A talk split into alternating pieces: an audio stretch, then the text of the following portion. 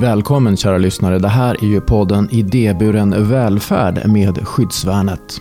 Skyddsvärnet är ju en organisation som har funnits sedan 1910. En idéburen organisation och de förebygger social utslagning och skapar bättre förutsättningar för människor i samhället.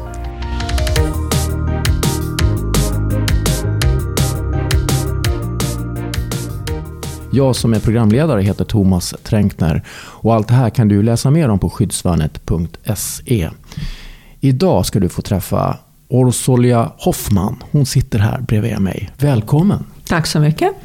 Du är ju läkare, psykiater och du sitter också i styrelsen på Skyddsvärnet, eller hur? Det stämmer bra det. Ja. Men med dina egna ord, kan du kort berätta om dig själv? Ja, ja, som du sa, jag är läkare, psykiater, blev specialist 1989. Och eh, direkt efteråt började jag arbeta inom beroendevården. Jag hamnade dit av en slump, men sen tyckte jag att det var oerhört intressant eh, och stannade kvar där.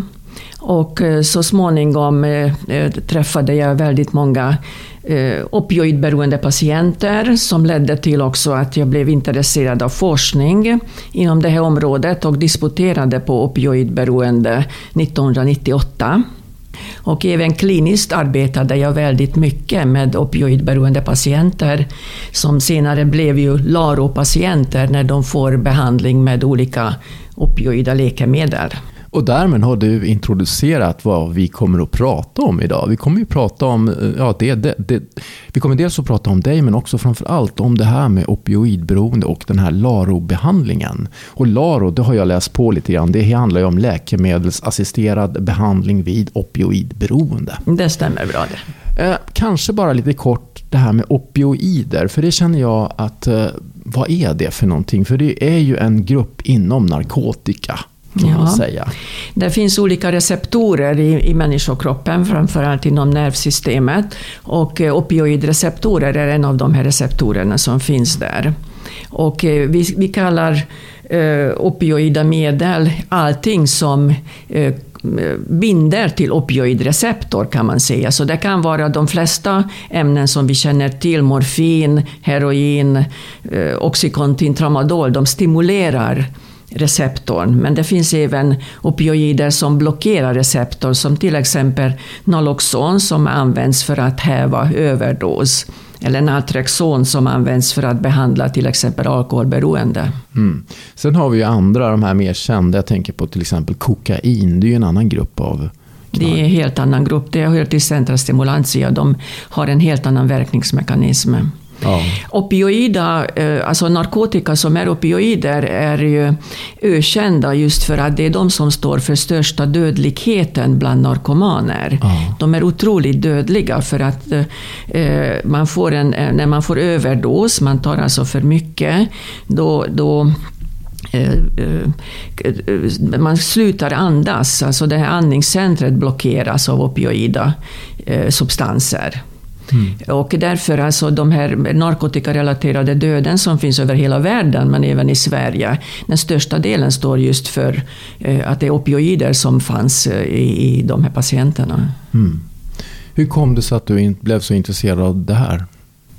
Ja, alltså, du vet, man, man kan hamna i olika situationer i, i livet, men sen när att man ändå väljer att stanna, då är det ett eget val. Och det är ungefär så det var. Att jag hamnade inom beroendevården, men sen tyckte jag att det var ju väldigt intressant och jag såg eh, en hel del uppmaningar i det här.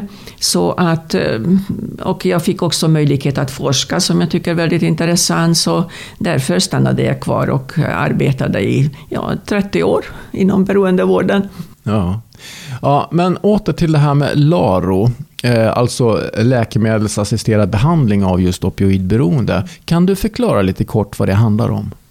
Ja, det handlar om att, att behandling av, av narkotikaberoende, det är ju mestadels psykosocial behandling. Eh, det betyder att man, man ser till både med, med samtal och med sociala åtgärder att eh, den som är beroende kan lämna det här. Och det, är ett, eh, det är en komplicerad process, för att det är inte bara sluta ta narkotika, utan man måste ju... Alltså, narkotika fyller ju väldigt stor del av livet, så det blir väldigt tomt. Man måste inte bara eh, sluta ta narkotika utan man måste byta umgängeskrets. Man måste kanske flytta ett tag för att komma i en ny miljö, så det är väldigt komplicerat. Och eh, just med opioidberoende har det varit ett stort problem att det är så stor eh, överdödlighet. Jag menar, det är unga människor, unga för övrigt friska människor som dör. Och eh, då har man sett i början i USA på sen 50-tal att ett läkemedel som heter metadon, de heroinister som även använder metadon, de överlevde mycket bättre. Så att eh, professor Vincent eh, Dahl och hans fru eh, Marina Isvander, de började forska om det här och kom fram, det publicerades i början av 60-talet, att just om man gav metadon till heroinister, då, då inte bara att överlevnaden blev bättre, men deras livssituation blev också bättre. Men metadon, det är ju också en opiat. Men den har lite annan egenskap. Alltså det som är skillnad, den stora skillnaden mellan heroin och metadon är att metadon är inte så snabbverkande, men långverkande. För att eh, stimulera hjärnan, den här beroende hjärnan, då krävs att, eh, eh, att man får en väldigt snabb effekt efter den förväntade effekten. Och det får man av heroin, speciellt om man injicerar, men även om man, man röker till exempel, för att den går väldigt fort rakt in i hjärnan.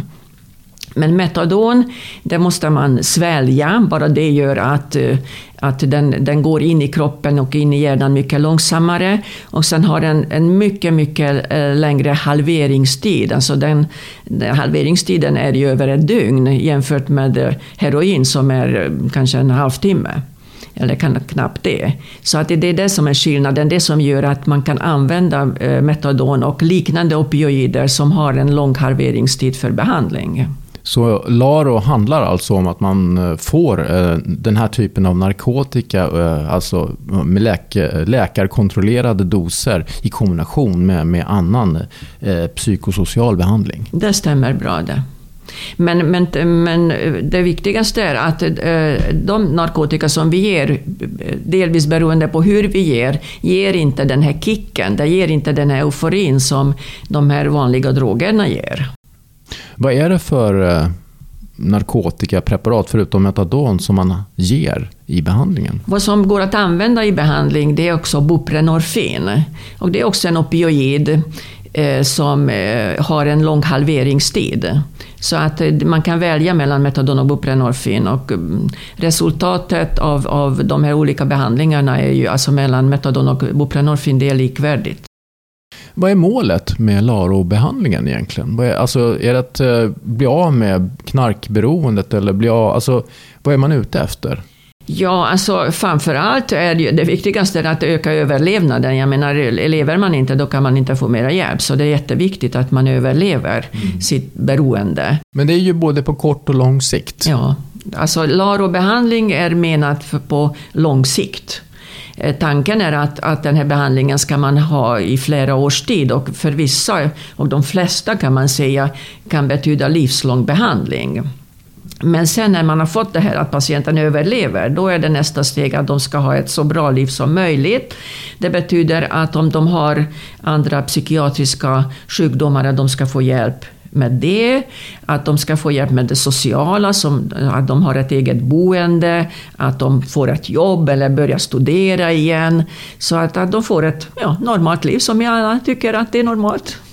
Men en sak är ju vad, vad, som krävs av dig som behandlande läkare, men en annan sak är ju vad som krävs av patienten. Mm. Vad, för vem är det här aktuellt och för vem funkar det? Alltså det, det är ju alltid frivilligt. Så att det är patienten själv måste vilja. Sen är det så att om man ska klara sig från narkotikaberoende, den viktigaste faktorn är egen motivation och egen vilja. Jag menar, vi kan ha hur fin och bra vård som helst, om patienten inte vill, då blir det ändå ingenting. Så att det, eh, det måste vara också eh, patienter som är motiverade för att är de inte motiverade utan de söker LARO bara av någon helt annan anledning, till exempel att eh, undvika tvångsvård till exempel, eller eh, tycka att ja, men jag kan få lite gratis drog och sen kan jag ändå droga vidare, då, då fungerar inte den här behandlingen. Då uppnår vi inte det här målet som vi har. För det här är ingen avgiftningsmetod? Nej, nej, det är en långtidsbehandling, absolut. Men vad är det för utmaningar patienten kan stöta på och kan få patienten kanske att hoppa av eller att det inte fungerar? Alltså att, att komma ifrån sitt narkotikaberoende, det är en långtidsprocess. Det går inte på, på timmar eller veckor eller månader till och med, utan det tar ju åratal innan eh, patientens motivation mognar också i flesta fall. Så det går upp och ner, så att vi måste hålla ut. Så vården måste hålla ut och, och vara kvar, även om kanske patienten sviktar i sin motivation för att de ska kunna komma tillbaka. Mm. Sen vet vi, inte, vet vi också att den, den största problemet är det sidomissbruk. För att de som eh, eh, missbrukar bara opioider, och de finns knappt idag. Det, det finns det är blandmissbrukare idag? Ja, utan det är blandmissbrukare. Och då är det så att, att LARO hjälper inte mot andra missbruk. Så att är man beroende av cannabis eller bensodiazepiner eller kokain eller något annat. Eller alkohol. Eller alkohol Eh, då, då, det hjälper inte, utan då, då måste det behandlas separat.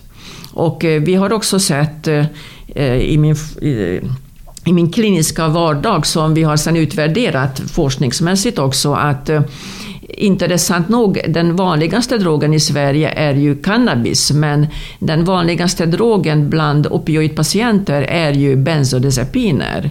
Så det är bensodiazepinmissbruk som leder oftast till ofrivillig utskrivning, som det heter.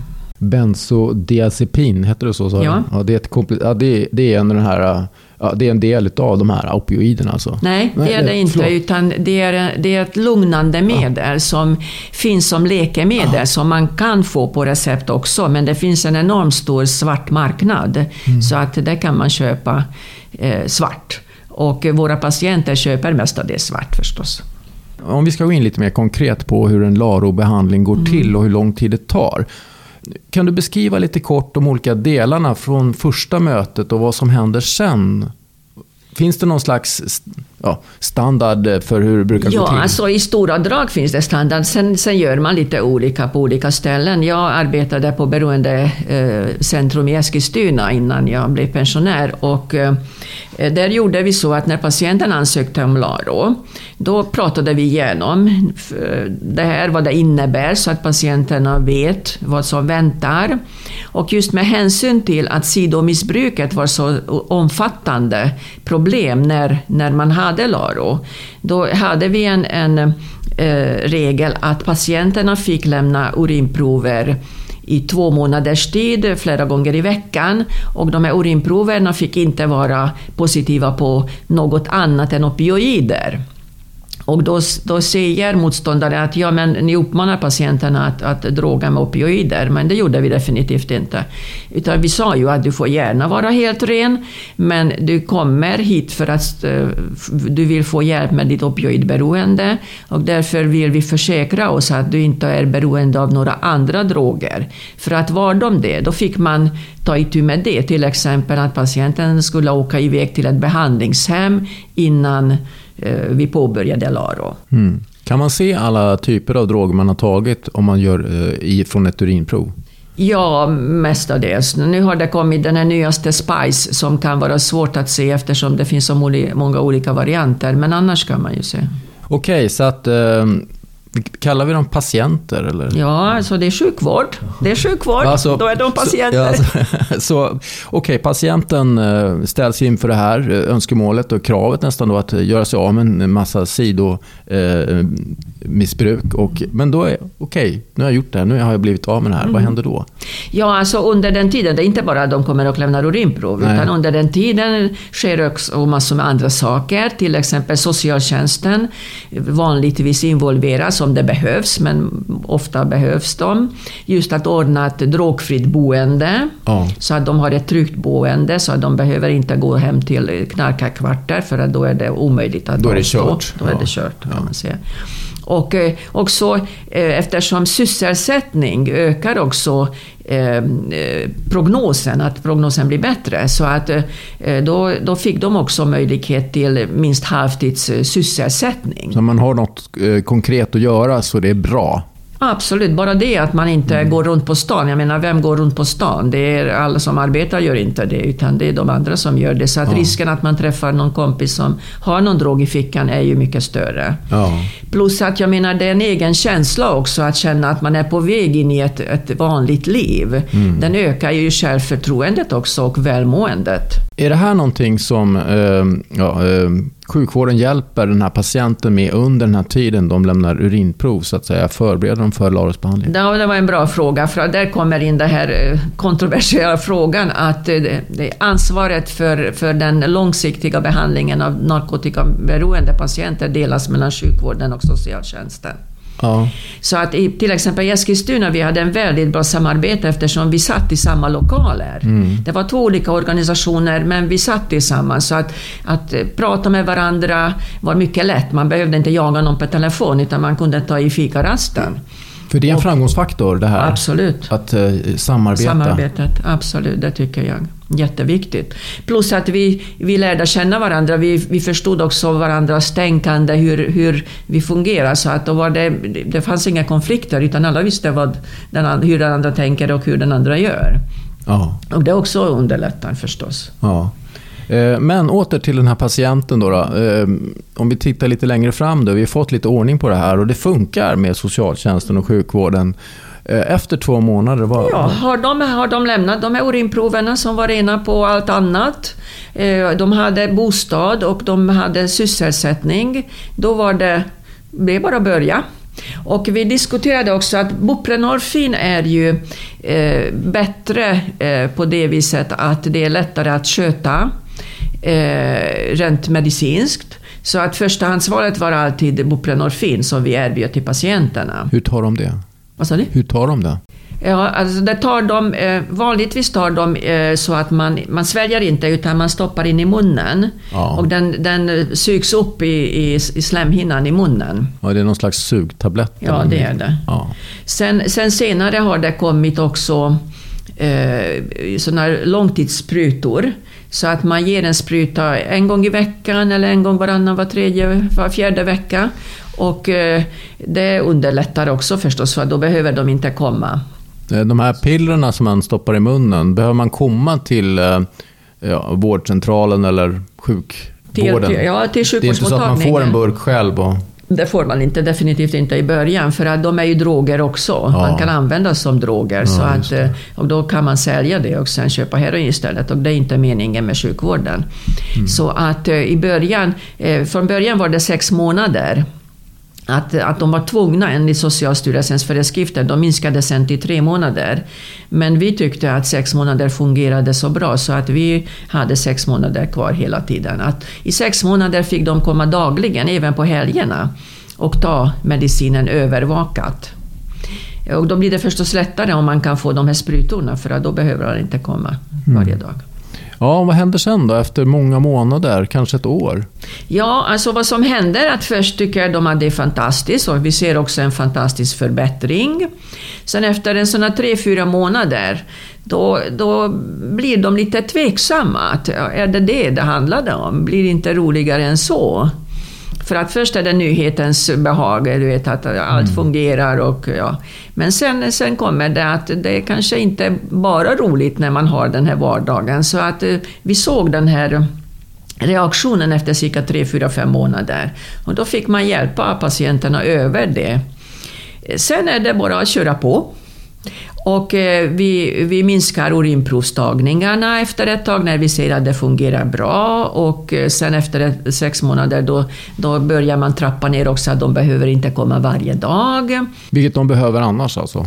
Ja, om, om det är problem, då behöver de komma. Om, om, om, eh, om de inte är till exempel rena, att de, att de inte är narkotikafria, då behöver de komma dagligen. Absolut. Eller om de inte sköter sysselsättningen till exempel, då behöver de också komma. För att just att ha en struktur i livet. Ja, men i det goda fallet så kan de i princip då komma en gång i veckan bara efter? Ja, i goda fallet kom de en gång i månaden ja. och fick med sig mediciner. Och vi hade de som ingen skulle ana att de gick på Laro.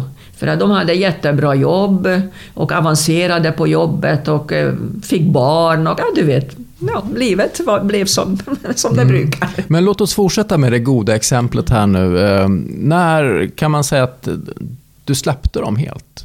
Ja, helt exempel. kan man inte släppa dem eftersom de har medicin. Ja, men jag tänker, när kan man sluta med medicinen? Ja, det kan man göra också, men då, eh, de som fungerar helt utan anmärkning, alltså de som lever ett vanligt liv med familj och barn och jobb och ja, du vet hela det här. De, där kan de uh, sluta. Eh, vi har gjort det och vi arbetat aktivt på att patienterna ska kunna sluta om de vill. Det var alltid frivilligt. Och eh, eh, vi, vi pratade om det, att sluta redan från början, så de visste ju. Och, eh, men det sker inte överallt, för att jag har haft många patienter som, kom, som flyttade och kom från andra ställen som sa att ingen som har sagt till mig tidigare att man kan sluta. Och det kan man, men det är inte så vanligt. Ungefär 57 procent klarar av att sluta och behålla sin drogfrihet. Mm. Hur många är det vi pratar om som får den här och genomgår LARO-behandlingen? Ja, nu, nu har jag ingen koll över hur många som får det i Sverige faktiskt. Det, det vet jag, jag vet inte om någon vet. Men, men, men pratar vi hundratals? Ja, några tusen kanske. Några tusen? Ja. ja. Tror jag.